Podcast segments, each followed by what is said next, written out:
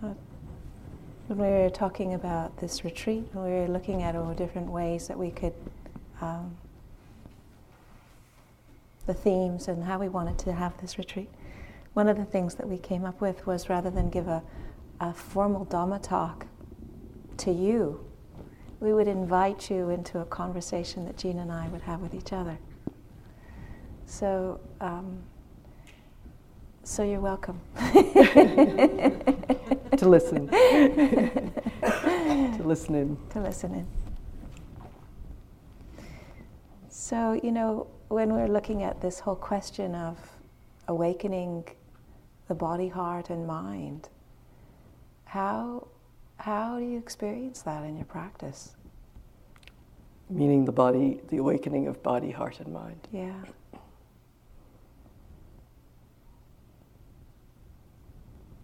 There's so many ways that that can be experienced or that I experience it in my practice.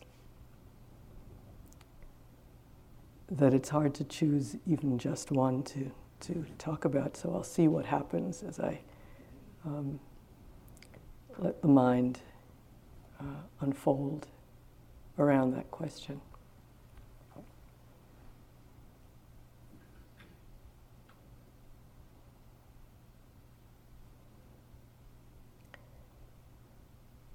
There are qualities of mind that that develop over time, or that I've seen develop in my practice over time. And I put it that way because they actually they, de- they seem to develop by themselves. Those qualities of heart and mind, such as generosity, um, kindness, and trusting equanimity. Those qualities appear to develop without my knowing until one day they kind of appear. You know, they'll appear out of, um, seemingly out of the void in response to uh, something in life uh, in response to a difficulty or in response to or, or as a response to the uh, the meeting of another being and their situation. And it, it appears to me, or it, it's been my experience, that when those qualities appear, joy co arises with them. That there is nothing that needs to be added and nothing that needs to be done in order for joy to arise. And the wonderful thing about that is that the joy arises not because the external circumstances are what I wanted to happen or because the external circumstances fit some idea that I may have about um, how life should be unfolding. But usually it's because it's a delightful surprise mm. as to how things are happening. And it doesn't mean that the delight doesn't necessarily come from um, uh, perfect circumstances. And it's funny because when you first, when you just asked me the question, uh, some lines from Leonard Cohen popped into my mind. And the lines are um, Ring the bells that still can ring. Forget your perfect offering. There is a crack in everything. That's how the light gets in. Mm. That's how the light gets in. And those lines um, perfectly express what I'm, what I'm saying. That life doesn't unfold perfectly according to my standards of what perfection is. And I've had to kind of give it up, you know, the idea that anything is going to be perfect. Um, and yet, so much light gets in Mm. Through the cracks, Mhm. through those beautiful cracks that um, previously, before practice, might have been just seen as cracks. Mhm. So, um, yeah, I think that, that that it's it's the cultivation of those qualities of mind and the recognition of um, life's unfolding according to natural laws that all feels so relaxed. It feels so easeful. It feels joyful and delightful to not have to make anything happen, Mhm. which is incredibly unlike me, personality wise, right? Um, it's not the kind of personality I have. As uh, having been trained as a lawyer, I'm, you know, I'm used to trying to make things turn out the way they, I think they need to turn out. Mhm. So it's a, it's a great, it's a great revelation to be that way. When you speak, I hear an enormous sense of joy, or I resonate with an enormous sense of joy, and it's easy for me to connect with uh, what you're talking about, particularly at the level of heart and mind. But can you say more, or how that actually operates in terms of awakening in the body?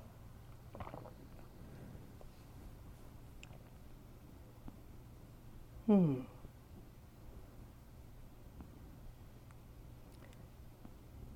So it doesn't feel as if that, that's a separate thing. It doesn't. It doesn't feel as if um, body is body in, in, in any way, shape, or form is. Um, that's that's an interesting pun. Um, uh, separate from that joy of the heart, because the the body. Um, it feels to me as if it's one system. That if there's joy in the heart and joy in the mind, that the body is alive. Mm. There's aliveness in the body, uh, and that whatever um, whatever difficulties may appear in the body, uh, um, they're not they're not a they're not a factor in a way. You know, of course, the body has to be taken care of. That's not that's not the question or the issue. But um, if the if the mind and heart are at ease, so is the body. It's not it's not a separate entity that's doing its own thing while the mind is doing its thing. They're they're informing each other. Mm-hmm. Um, so that if I know the aliveness of the body and I'm grounded in the body, what it, wherever I'm, gra- if I'm grounded Mm-hmm. in the body, um, then the mind doesn't have an opportunity to depart in a way. It too is it's grounded. You know, the Mhm. mind gets grounded in the body. So um, there's a groundedness that happens uh, that creates a tremendous amount of joy uh, because we're not flying all over the, the universe, you know, trying to chase something that uh, doesn't exist. We're, we're actually um, finding our joy through whatever appears in the body. Mm-hmm. So, do you experience it in the same way? Or in a similar way? I ex- yeah, I think I would articulate it differently. hmm I think the way I would. I'm not surprised. Um, I think the way I would try and articulate it, if I can come up with a languaging that's that's accurate, is is that the like when we're looking at the foundations of mindfulness, you know, I can see, I can bring my attention to my physical body, but I can also see that thoughts and emotions and moods and qualities of mind have a, a residue in the body. Okay? And I can also see that my body and what's happening with body and how I'm relating to that has a, a has an effect on the heart and on the mm-hmm. mind. Mm-hmm. So in this way, they're they're not, as you were saying, they're not separate and distinct things. They're there's they're porous membranes where there's an enormous amount of of interchange and flow between. And, you know, there's been plenty of times when I've had a physical pain in my body that was physical, but in fact, what it was was a resistance, a mental resistance mm. that was manifesting as a physical mm-hmm. kind of sensation. So for me, when I look at like the qualities of the joy of awakening and how I experience it as body, when my system is um, aligned, when there's congruence, when there's a sense of being present with what is and able to move between the different foundations of the body, the heart, and the awareness which is able to know and receive or conceptualize these in terms of frameworks of Dhamma. The way my body experiences that is a kind of openness and flow, which is, which is different from just absence of physical pain. Yeah. So the I don't know that I would say that I what I'm saying is different. Hmm. it's just that I'm articulating it just slightly sure. slightly differently. Yeah. Yeah. So I'm wondering when you said that, when you said that um, you know, if there's resistance in the in the in the mind, then it appears in the body. Mm-hmm. How do you know it's the same thing? How do you know that it's the actual specific resistance in the mind that's producing this specific resistance in the body? I only know that from uh, experiment, from being able, when I actually can locate the resistance in the mind and allow it to release, mm-hmm. and then the pain disappears. Mm-hmm. You know, so initially physical pain appears like just physical pain and you can't differentiate mm-hmm. it. Mm-hmm. But when you've had many experiences of actually locating the mental resistance and then allowing that to release, mm-hmm. and then whoop, whoop, it's mm-hmm. gone. Mm-hmm. Then one makes a connection. Mm-hmm. Yeah, but mm-hmm. otherwise, it's I wasn't able initially to figure out mm-hmm. what the difference was. But what I have been able to learn is, is, is that there's a way of attending to the physical body that leads me more towards understanding where resistance is actually on a mental level. And so that's one of the ways in which the body has become a, just a very, a, a tremendous ally. You know, it's not like, it's not like, you know, one just keeps it together because it's a, it's, it's a good idea. you know, it's like. It, Although it is. It is a good idea. but it, there's, there's, um, there's a different quality of release when it takes place at the level of the physical body mm-hmm. than when it's just taking place at the level of the heart and the mind. You know? So, like, for example, um, so the joy of letting go, mm-hmm. you know, there's the different kinds of letting go that one can experience. But when the body really lets go, mm-hmm. you know, that's a that's a, another level of like settling back into one's own skin and really understanding what that means. Mm. Yeah. Mm. Beautiful. Yeah. I mean, we can, we can, uh, we can see that we can be attached and have an understanding of our attachment as a mental experience. But when we can feel the attachment as a body experience, and then when it releases there, mm-hmm. there's something, um, I find it more trustworthy. So, is there a part of your body that you find um, shows up where those kinds of tight tightenings or holdings or tensions show up most in your body?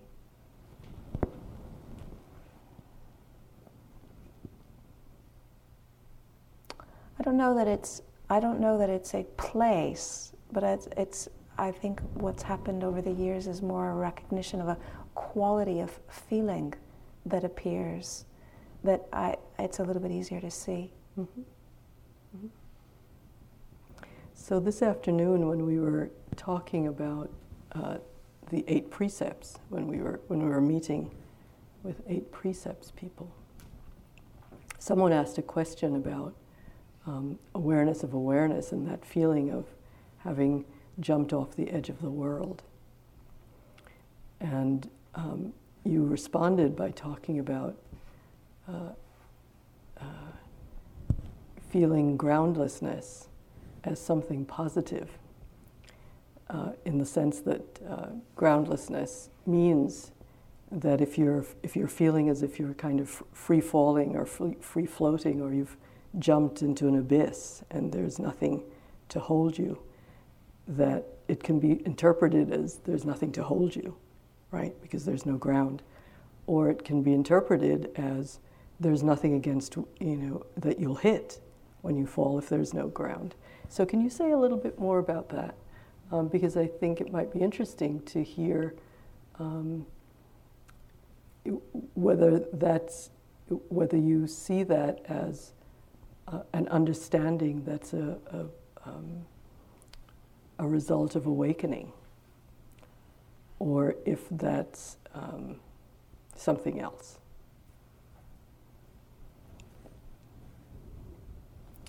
So, uh, in relating that to my own personal experience, you know, there have been a, a number of, of of journeys through processes of disillusion, where one is um, uh, like the sense in which one defines oneself. It's like no longer has a foothold. Mm. And when that disillusion is happening, there's initially quite a lot of agitation.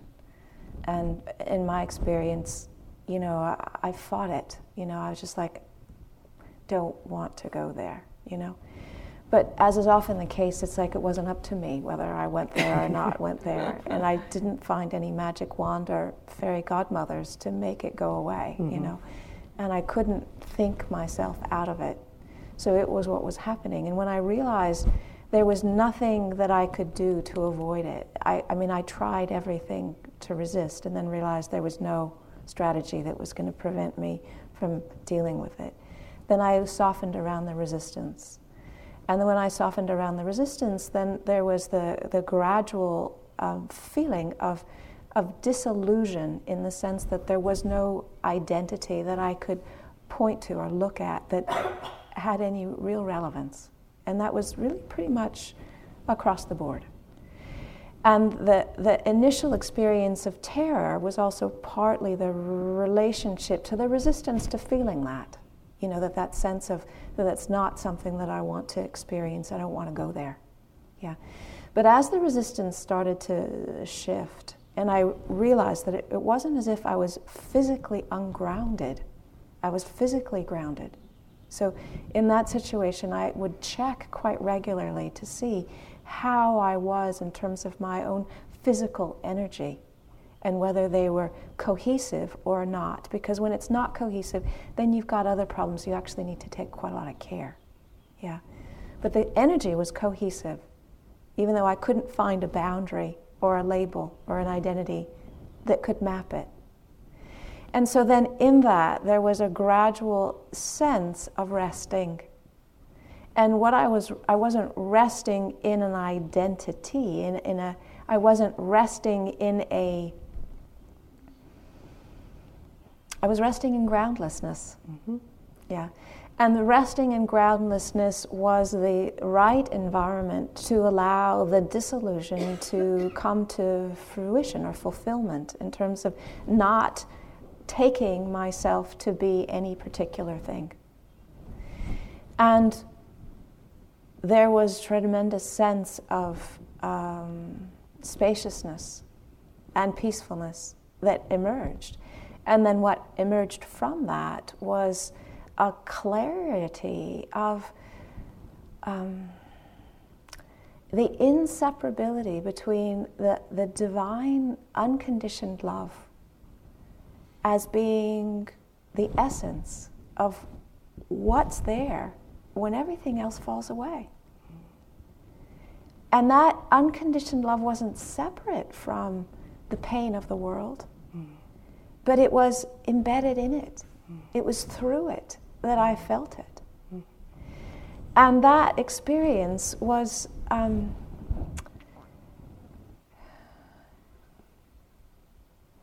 it, it illuminated and clarified and dispelled a lot of darkness. Just seeing that actually, when everything falls away, that that quality of love is what's left. Does that inform uh, the way now that you navigate emotional issues?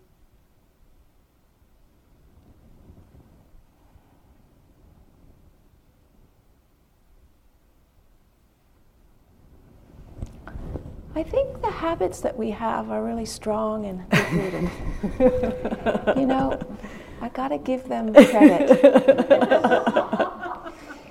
and no it was matter, a trick question. Yeah, and no matter how much I've experienced fear and fearlessness, I still experience fear. Mm-hmm. You know, so you know, stuff comes up and there's resistance that I have to meet meet it again and again, as if it's the first time, even though I have been through and understand there is a journey through. Yeah. But I think what happens is is that because there's like somewhere deep in my bones, I know. Mm. You know? Then that gives me the both the willingness as well as the understanding that the way out is in. Mm-hmm. You know? The way through all of it is into it. And embracing and allowing and receiving and meeting the resistance as it arises. And then allowing what emerges when it releases.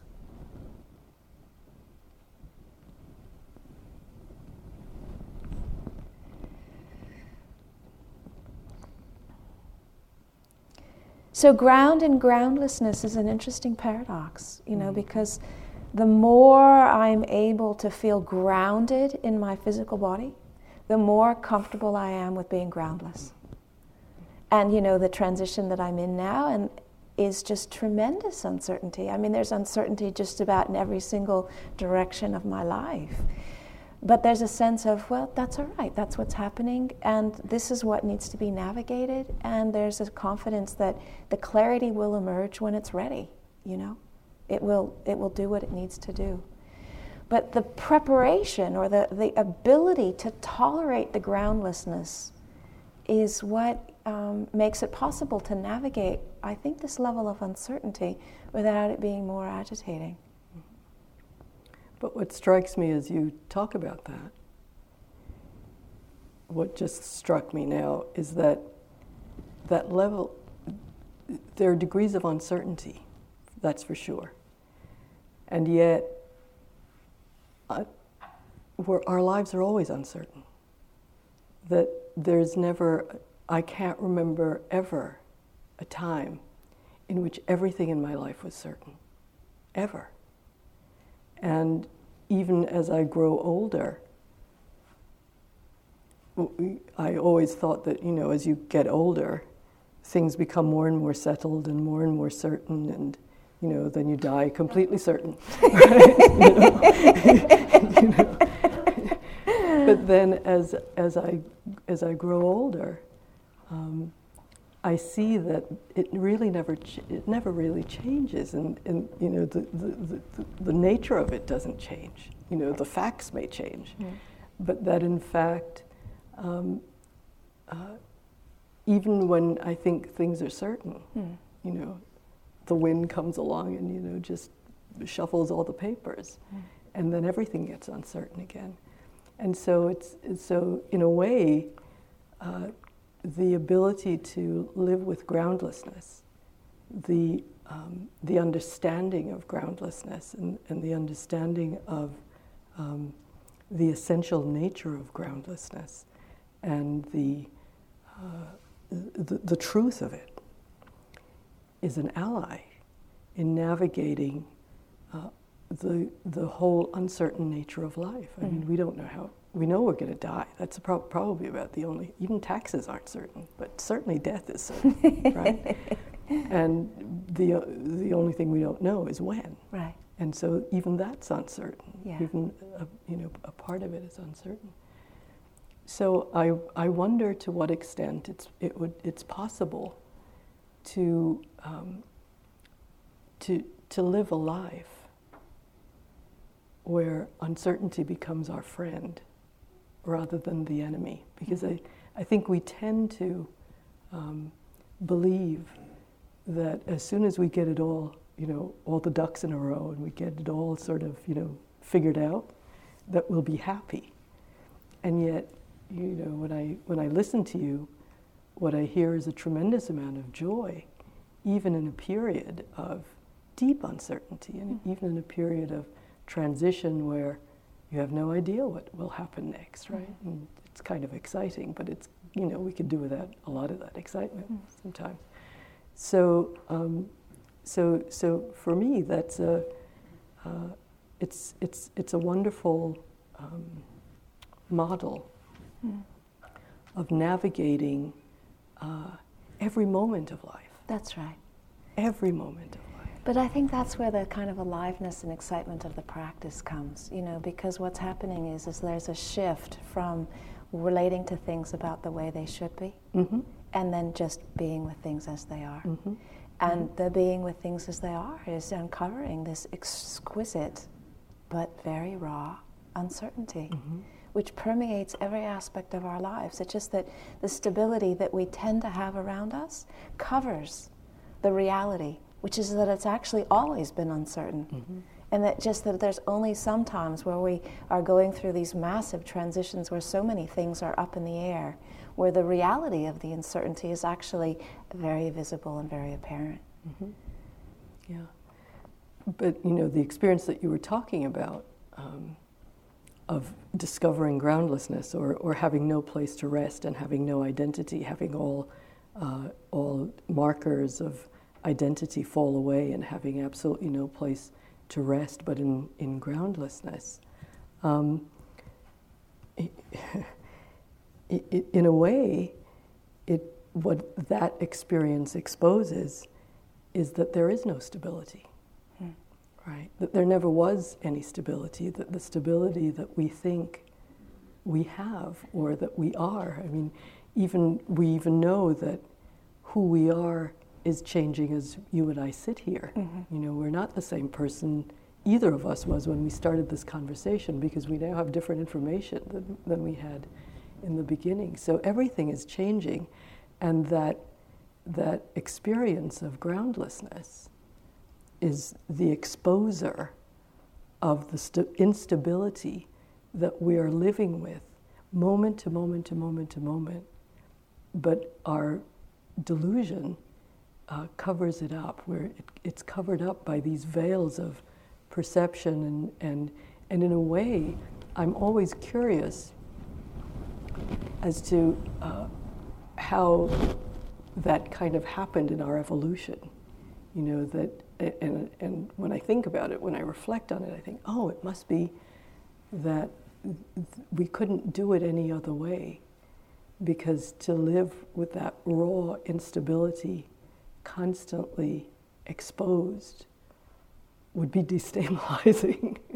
do you know what I mean? Yes, but I also think what you're talking about, there's a point which also needs to be um, added in here which for me, a, a, whole huge part of being able to relax into groundlessness was, has also been about picking up developmental pieces and working with them. Mm.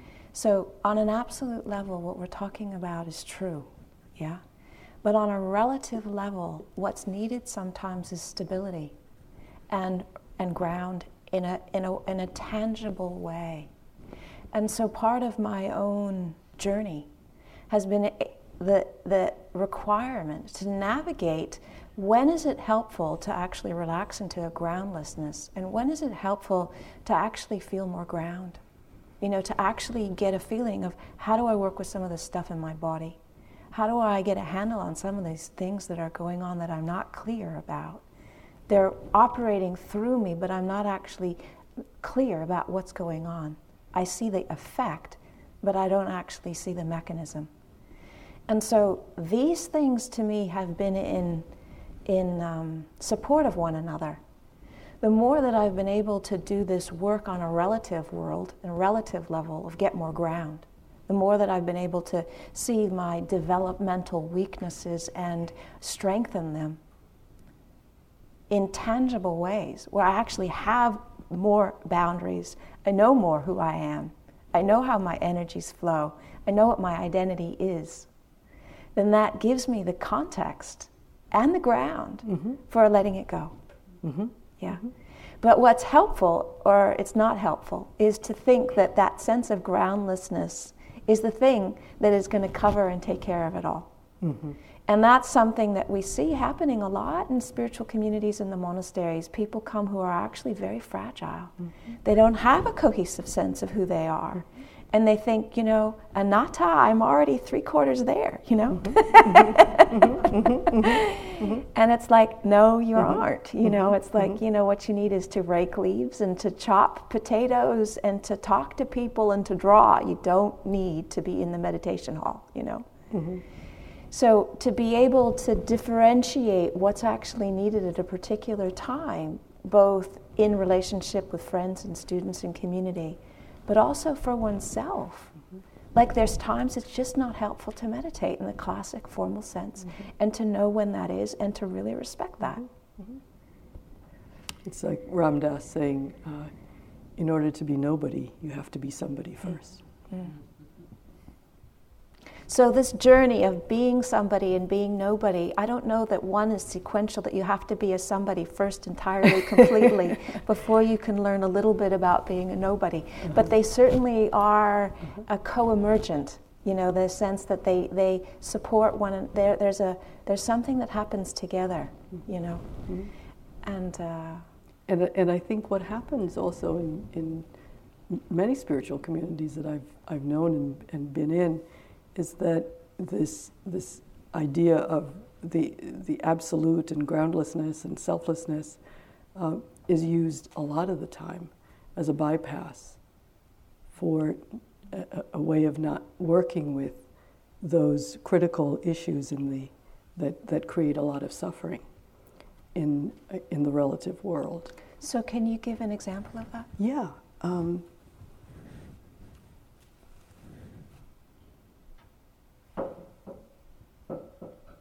we have, um, as you know, I'm, I'm a, a, guiding teacher and president of the board of New York Insight.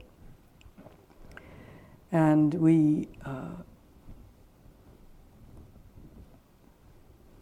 we have in our in, in the vipassana community um, there is uh, a, a, a, real lack of diversity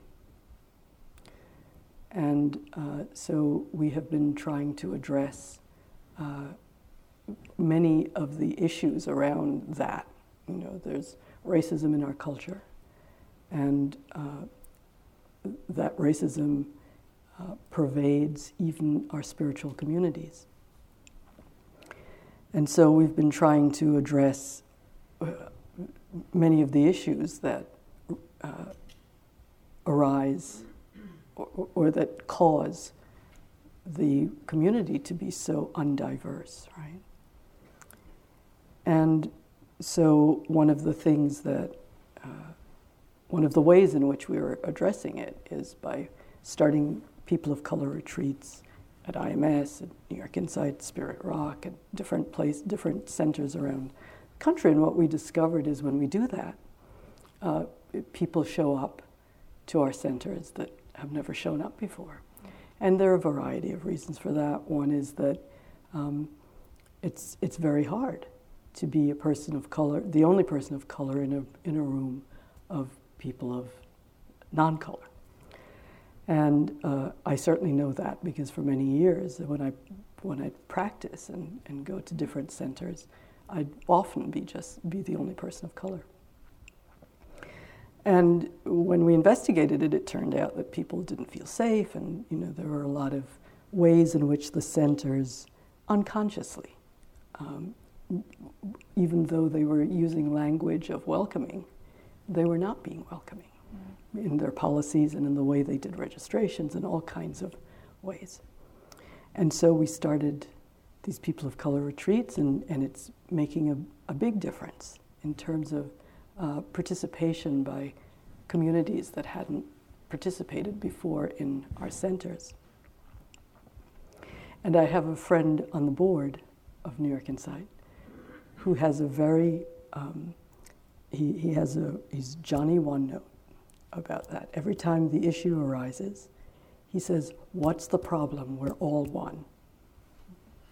Right? Why are people separating themselves with respect to race? Why are people separating themselves with respect to anything we're all one. And, and it's almost like a way of um, shutting down the conversation, right? It's a way of bypassing the real pain that people experience. It's bypassing uh, the really hard work that needs to be done to first discover the suffering. I'm going to talk about the Four Noble Truths to discover the suffering, mm-hmm. to discover the cause of that suffering, mm-hmm. to discover the ending of that suffering, and the path to the ending of that suffering.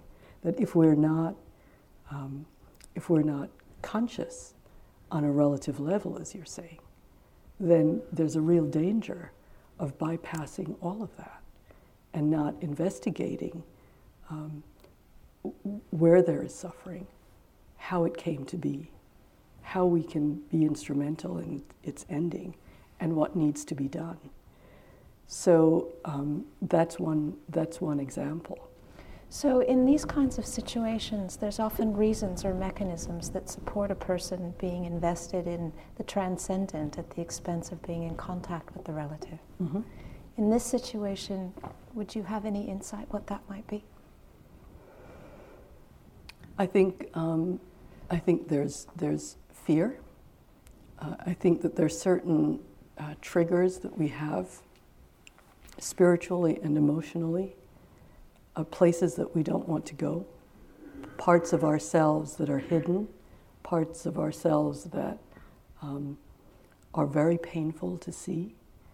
And, uh, and so the, the organism, because it knows how painful those places can be, will do anything, anything to avoid having to go there.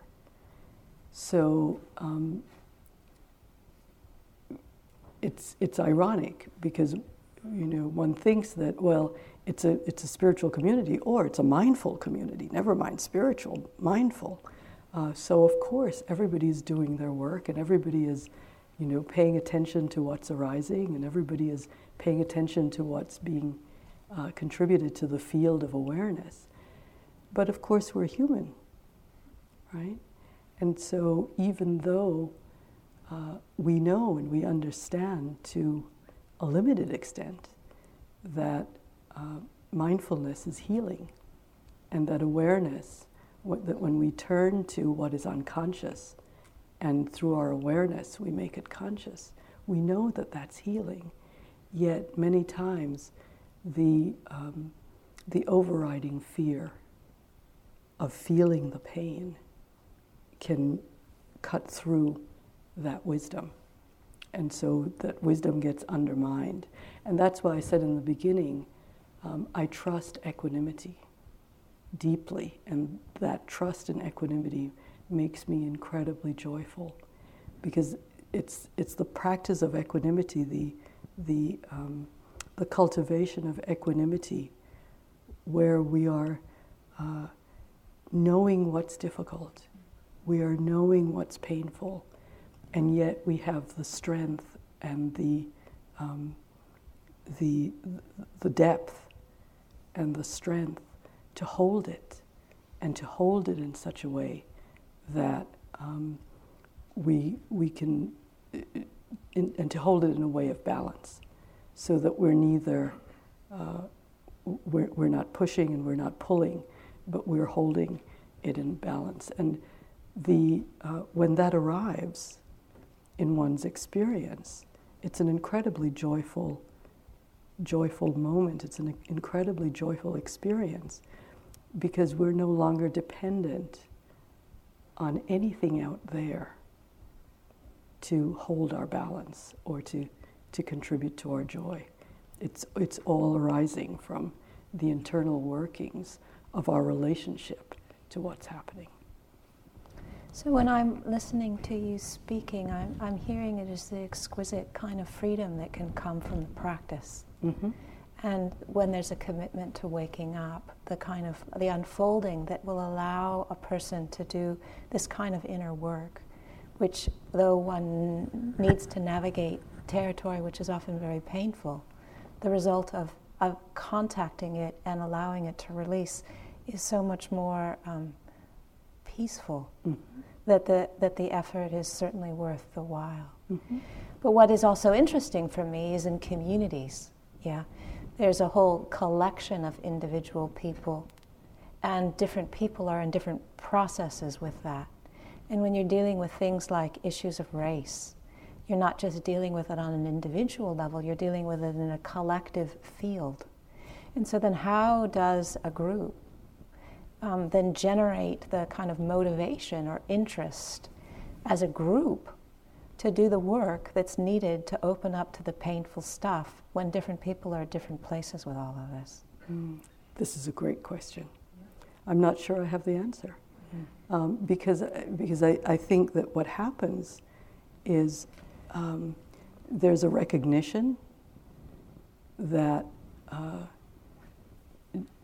there are a couple of recognitions. One recognition is that any community that excludes any part of the larger community um, is incomplete. And I've certainly seen that happen uh, in the different centers as we've done some of that work, uh, where it, the, the realization dawns slowly, of course, but it does dawn that it's like that, that if we are excluding any uh, aspect of the community, it's like cutting off a limb. So, you know, because our bodies and our minds are not different than the whole community. So we're, temp- we're, we're holograms. You know, any small piece of the community is a, is a hologram for the whole community, right? So we take a little piece of the community, we take one person, and they'll have the, you know, they'll be the embodiment of all of the views and opinions and uh, emotions and psychological complexes, etc., of the community. So uh, as we begin to do the work, as, as we begin to introduce the, the idea or the understanding that, oh, something's not right here, um, people begin to get, oh, yeah, it doesn't feel quite right. It, there's no balance here. And um, as they begin to contemplate that, they understand it's not so much that we're going to go out and get those people to come in but that we are incomplete as we are.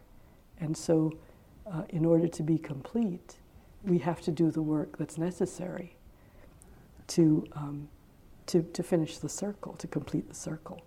So there's an exquisite kind of paradox that emerges because as one is engaged in the practice, there's an increasing sense of perfection. And yet the perfection illuminates the lack. And the lack supports the willingness to do the work for completion to take place. Mm.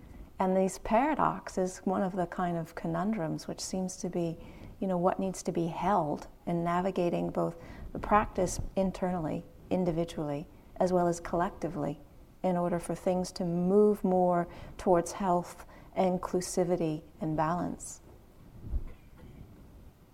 And it is a and it, and it is a template for our for our individual work, isn't it? Yeah.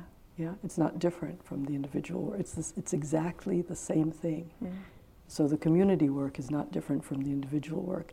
But as you said, or as you hinted by your question, there really is a difficulty. It, it's easier somehow. Well, I'm not sure. I'm, I was about to say that it was easier for an individual to see what needs to be done individually than for a community to see what needs to be done communally.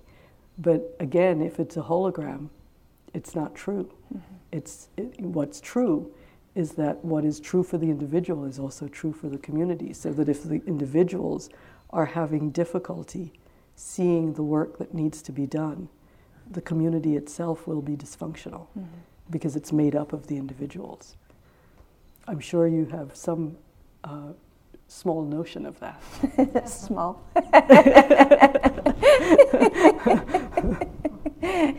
what do you think?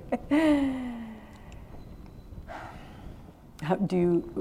What I mean by that question is, uh, what do you? How do you think? Uh, mm, what's the best way to frame this? Uh, how possible is it for a community to wake up together? I think it depends on the commitment of how they got started. And I think it depends on the identity that starts to form around who they are and their journey of doing this. And so, um, I can't answer that question in absolute, you know, how possible it is. But one thing that I can see is, is if the community keeps coming back to the fundamental principles that the community is there in order to support awakening, that that actually is the fundamental reason why they're there. And alongside that needs to be the kind of things that make that happen in terms of place, in terms of requisites, in terms of emotional connectedness and healthy relationships. Then all of that will follow in the wake of the initial principle. If what happens is, is that the identity of the group starts to take precedence over the principle from which it was originally founded, then what starts to happen is, is there's an interest to protect the identity, no matter what the consequences are to the individuals in the group. And in a way, that's true on an individual level too, if we bring it down, isn't it? If we try to protect our identity as individuals, that's right. The same kind of trouble happens. That's yes. right. So I think you know what is needed constantly is a reappraisal of what our bottom line is and what we're here for. Mm. And when we start to see that our bottom line is shifting from the aspiration to awaken to the desire to belong, then when we can see that, that can either help illuminate where we're going and help us get back on track, or at least gives us some explanation of why the community is not able to do the work. Mm-hmm. Because the identity to belong is based around fear mm-hmm. and inclusion and exclusion. Mm-hmm. Mm-hmm. And the, the aspiration to awaken is prepared to negotiate all of those boundaries. So, so it's the aspiration to awaken rather than anger or fear that drives it, and that gives it that the, the chances of success then are, you know, multiplied to the umpteenth power. If the if the uh, if the intention is to awaken and it's not driven by fear and it's not driven by anger, then the power of that community would be considerable. Yes. But I also see that, you know, the way it can work is, is that with certain positions of leadership, the power of leadership has a, has a occluding ability that there needs to be some kind of a skillful way to have feedback mechanisms that are separate from the power positions. Mm-hmm. And then, and then that it secures the ability to keep uh, awakening is a fundamental principle. Mm-hmm. Well, it, that brings me to a question that one of the yogis asked today, um, and I'm not sure I'll be. I don't. I don't think we have it here, so I, am not sure I'll be able to um, quote it directly or totally accurately. But the sense of it was um, the question of activism and uh, how to um, how to work to correct injustice uh, if there is no anger. This yogi is, is an activist, and she was asking about, um, you know, she said that she sees things that, you know, that make her angry, and that that is a that is in a way the, um, the spur that gets her to that gets her going, that gets her to move, that gets her to act against injustice. And how is it possible to have the uh, the, the energy or the um, the will or the intention to work in uh, to, to be an activist and to work against injustice if we take away the anger. So I think there's many components to that, and one of them is there's a recognition that there's a healthy component that anger uh, brings up in this kind of a context, which it illuminates that there is some harm that is happening, and it generates energy to be willing to engage in activity that either uh, stops or protects or um, gives voice to what is happening. And so, particularly in a Buddhist community, we tend to give things like anger and desire like an absolute bad rap, mm-hmm. where it's like, you know, the whole thing is just like there's nothing about it which is wholesome. But in this particular situation, that needs to be reinvestigated because there is a wholesome quality there. But what one needs to recognize is that any action that is actually coming from anger is going to have a trace of harm connected to it.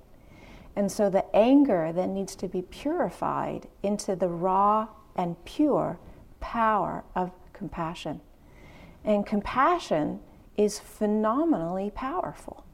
There's no lack of energy that one can find in compassion, nor is there any sense of, of, of, of limitation in the form it can be expressed. You know, so you can see, a, you know, a, a, a you know, a bear protecting her cub, you know, that's ferocious, you know. So there's a kind of fierceness that can come through compassion and the need to protect that can activate an enormous amount of energy. But what can also happen, particularly with stuff around activism and injustice, particularly when the stuff, you know, usually the stuff that gets us going is the stuff that just goes right into our mm-hmm. hearts. Mm-hmm. It's the stuff that hurts so deeply. Is that there needs to be the willingness to see our own attachment to the anger in terms of solidifying a self that is righteous around a cause that we believe in. And that's painful because it's very humbling to actually do that work. Mm-hmm. You know, it's also very painful to see the way in which this stuff hurts so deeply. Mm.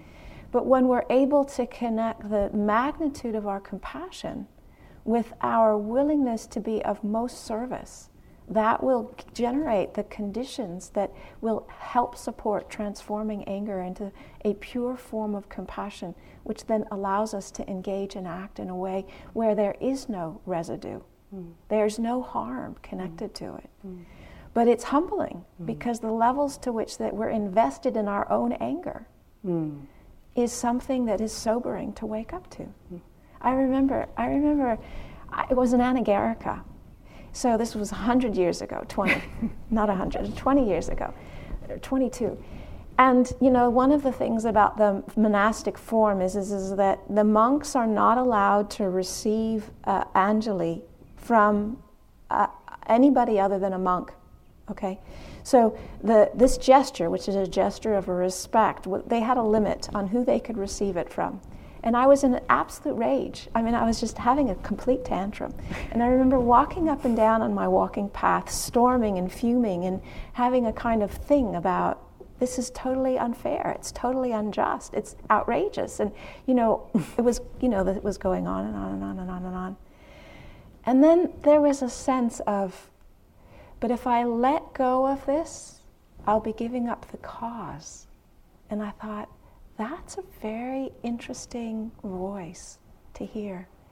That there was something about being identified with the battle that solidified something about myself that I had felt was important. Mm-hmm. And when I saw that, I thought, this is not just about the injustice. This is about what I take myself to be in relationship to it. Mm-hmm. And so, as a result of kind of wrapping my mind around that and being willing to let go of the, the one who engages in battle, then there was a way of finding a way. Well, actually, it's their problem. You know, I can bow. if they can't bow, that's their problem. I don't actually need to engage in their problem. You know, mm-hmm. I can find a way of doing this peacefully. Mm-hmm. But you know, obviously, that was there was a limitation to how long I could sustain that, where there were more questions that started to ask, you know, yeah. arise from it. Mm-hmm.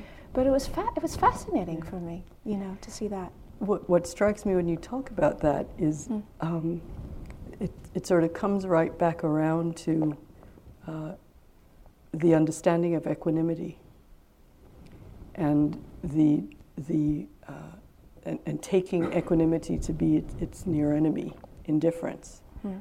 where we believe that if we, I know so many students when they hear the teachings on equanimity say, but wait a minute, if I do, if I do that, you know, then you know, I won't, I won't have, you know, the fire anymore. I won't have the passion. I won't have, and, and what they're really talking about is that investing the identity in all of, in all of those things, um, in all of those qualities of mind, rather than um, a real understanding of how to approach whatever the issue is. That if we approach the issue from the point of view of compassion or loving kindness, or indeed mudita, that the results are likely, are much more likely, they have a much, a much more powerful um, charge to them because kind love and compassion and joy are in some ways i believe much more powerful than any amount of anger that we can uh, we can generate yeah. because anger burns itself out. It's mm. so it's so hot mm. that it burns itself out, and kindness and and uh, and compassion go down to China mm. in their depth, right? So uh, so there's a there's always a fear of if I'm if I'm equanimous, if I accept the way it is, as you did with the Anjali, eventually, if I accept that, then something um, key, something really essential will be lost in how I relate to the, in this situation, and I won't be able to be effective. And I think that also connects with that sense of identity. Yes. You know, so there's an unwillingness to enter into what appears to be a groundlessness when one gives up the identity of engaging in battle. Mm-hmm. And that unwillingness then keeps the anger looping mm-hmm. because one's not willing to actually dismantle it. And we're not taking, we're not in that, at that point, we are so uh, invested in what's going on, on the exter- in the external world yeah. that we miss what the anger does on, in the internal world. That's right. So we miss doing our own work because yeah. we're actually invested in the cause. Yeah. That's right. Yeah. Yeah. Yeah. So I mean, there's no, there's no. Um, there's no shortcut. There's no, I mean, we can't fake it when we're not, you know, we can't fake not being angry. Darn. but what we can know is, is that when we actually do the work, it mm. pays itself off in gold. Mm. You know, the mm-hmm. actual result of being without anger mm-hmm. is just phenomenal. And the mm-hmm. level of energy and the amount of commitment that one can bring to something mm. is just tremendous. Yeah. So some somebody else asked the question. Mm. Uh, I think the way it was put was, um, I when I, when I'm practicing, I will connect with my breath, and I'm paraphrasing. I'll, I, will I can connect with my breath, and then pretty soon thereafter, I notice that I'm thinking.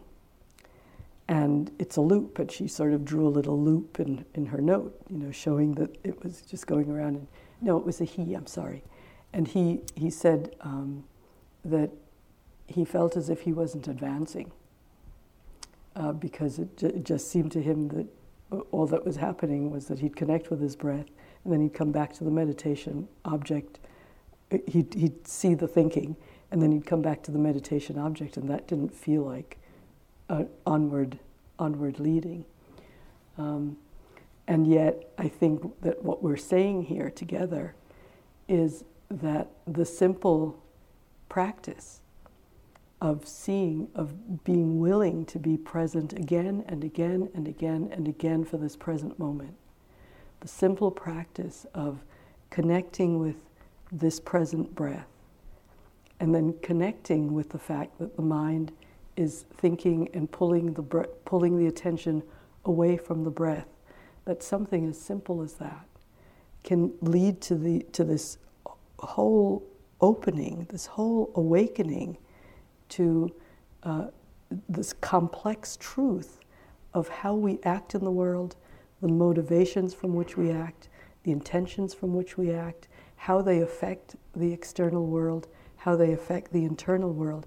And it's nothing more than that simple act of connecting with the breath, seeing that the attention has been pulled, and coming back because it's in that in that willingness to do that to come back again and again and again uh, in that willingness is uh, the clarification of mind and heart It's that, that, that presence that clarifies how we see what is true. There's a, um, one of the sisters that I feel a, a, lot of affection for. She's, she disrobed a couple of years ago. She gave a talk, and in the talk, she said, You know, the Buddha didn't awaken to how things should be, he awakened to how things are. Mm. And this sense of, you know, even when our attention is, is, is being taken away from what we had originally intended, that is how it is. Mm-hmm. It's not how it mm-hmm. should be, mm-hmm. but that is how it is. Mm-hmm. And when we awaken to how it is, as you said, and said very exquisitely, we begin to see the mechanisms of what actually uh, entangles us in the mm. world. Mm. Feels like a good place to stop, does it to you? Lovely, yeah. Beautiful. Thank you. Good. So there's a period of um, walking, and we'll meet back in here at nine o'clock for some chanting and some meditation.